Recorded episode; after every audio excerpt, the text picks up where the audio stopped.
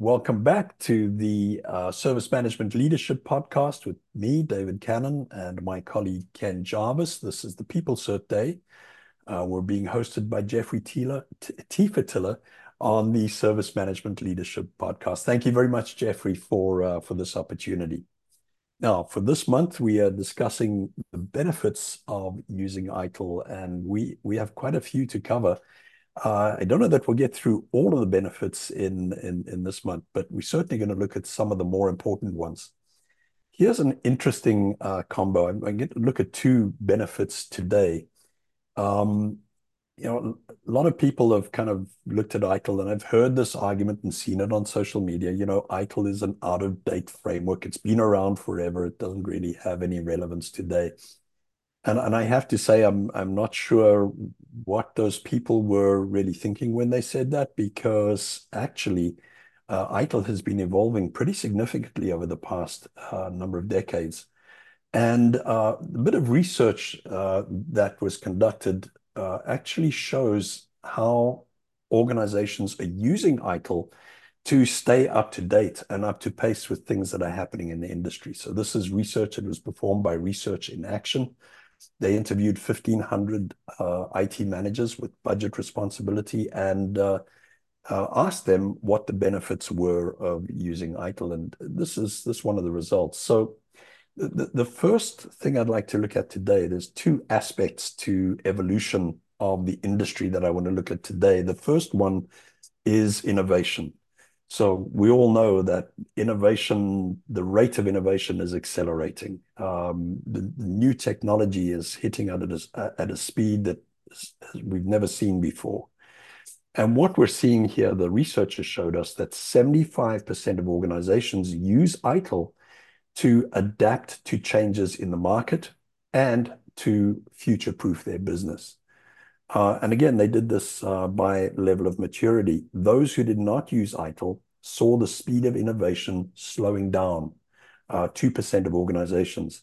Those who use ITIL, we saw that the biggest uh, effect on their innovation program was uh, at a fairly uh, mature level. So in other words, this is not just people adopting ITIL for the first time and then suddenly they're increasing innovation but they've implemented ITIL practices and they've refined them and they've optimized them.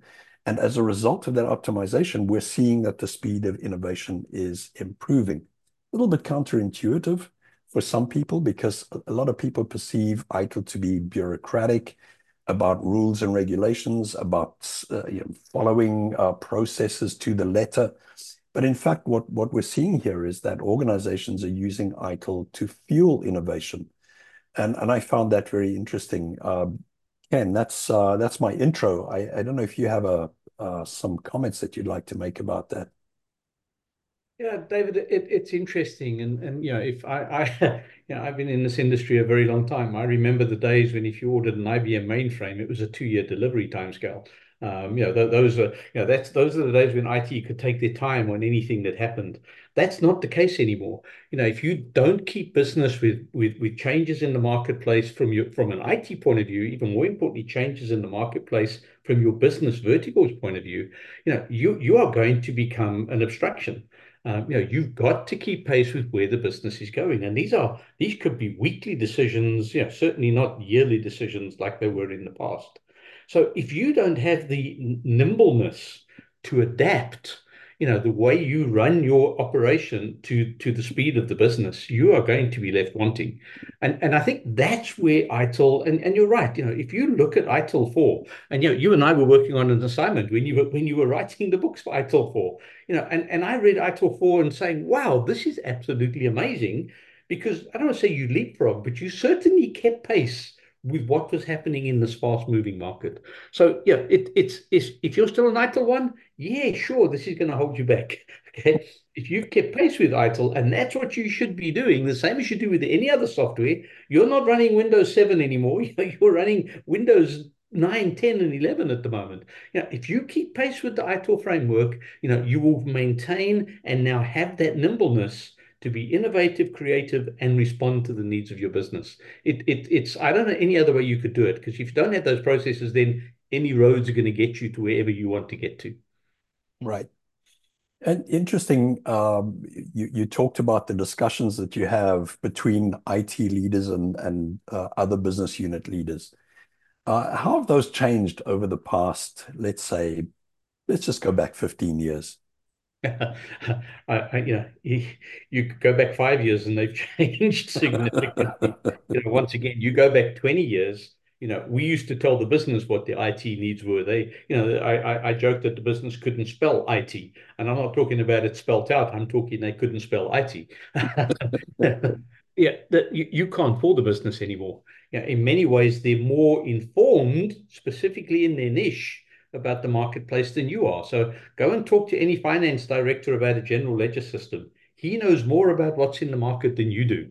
Um, so yeah, you need to be ready to have those conversations. Yeah, he's going to make the decision.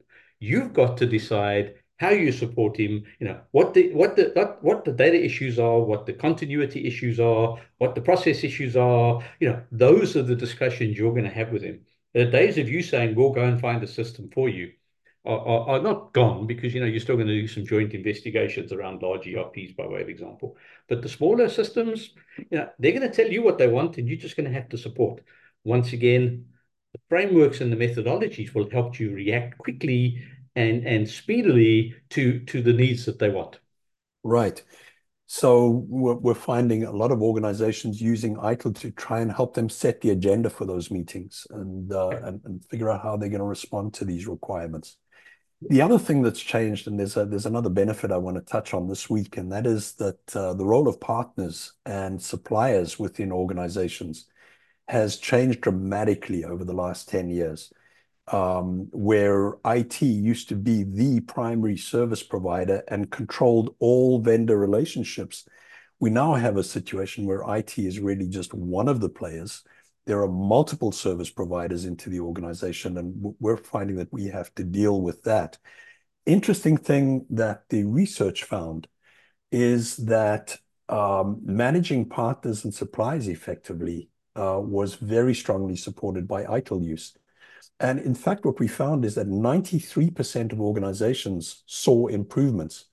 Most of those improvements came with more mature and uh, more um, yeah, not only mature, but also more integrated uh, practices um, between IT and the business as well.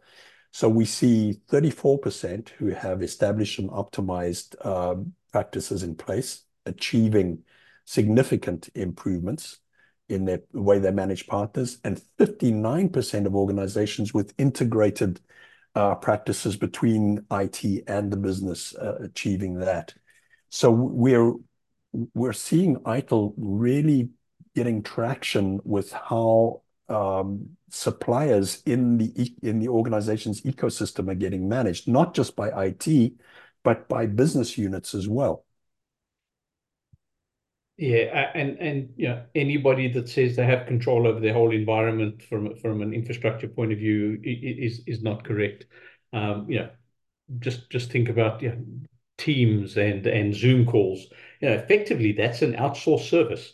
um, yeah, so so so you can't say you're in control of everything. So the ability to partner with the business and to partner with your supplier um, is is critical in today's world.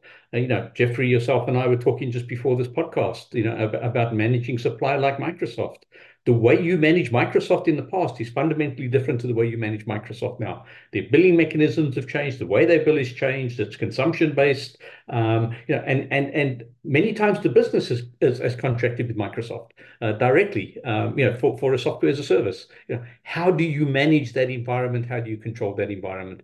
Without those methodologies and the disciplines of those methodologies, you, you're going to struggle as a CIO to bring all that together.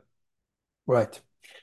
We're going to wrap it up there. Thank you very much. Uh, and just again, to uh, to sum up, um, far from being outdated and um, and bureaucratic, uh, we're finding that ITIL is certainly helping organizations to move into the future way of of working with technology in both IT organizations and business organizations, especially since they're becoming so tightly integrated.